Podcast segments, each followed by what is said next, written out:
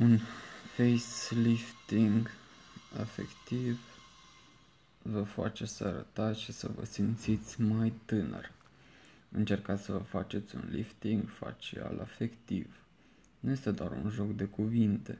Veți avea mai multă vitalitate, veți fi mai deschis în fața vieții și alte chestii care sunt apanajul tinereții. Vă veți simți mai tânăr, veți arăta mai tânăr. De multe ori am putut vedea un bărbat sau o femeie care au întinerit cu 5 sau 10 ani după îndepărtarea unei vechi cicatrici afective. Priviți în jur, cine arată cel mai tânăr dintre cunoscuții dumneavoastră de peste 40 de ani? Morocănosul? Cel, prind, cel plin de senti- resentimente? Pesimistul? Cei care sunt supărați pe viață?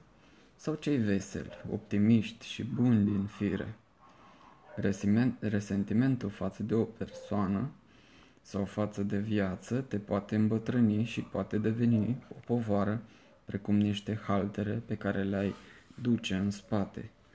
Cei cu cicatrice afective trăiesc în trecut, ceea ce este o caracteristic persoanelor în vârstă.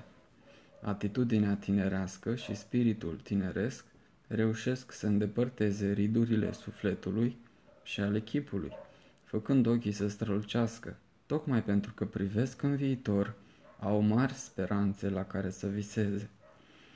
Așa încât, de ce nu vă v-ați face un lifting facial afectiv?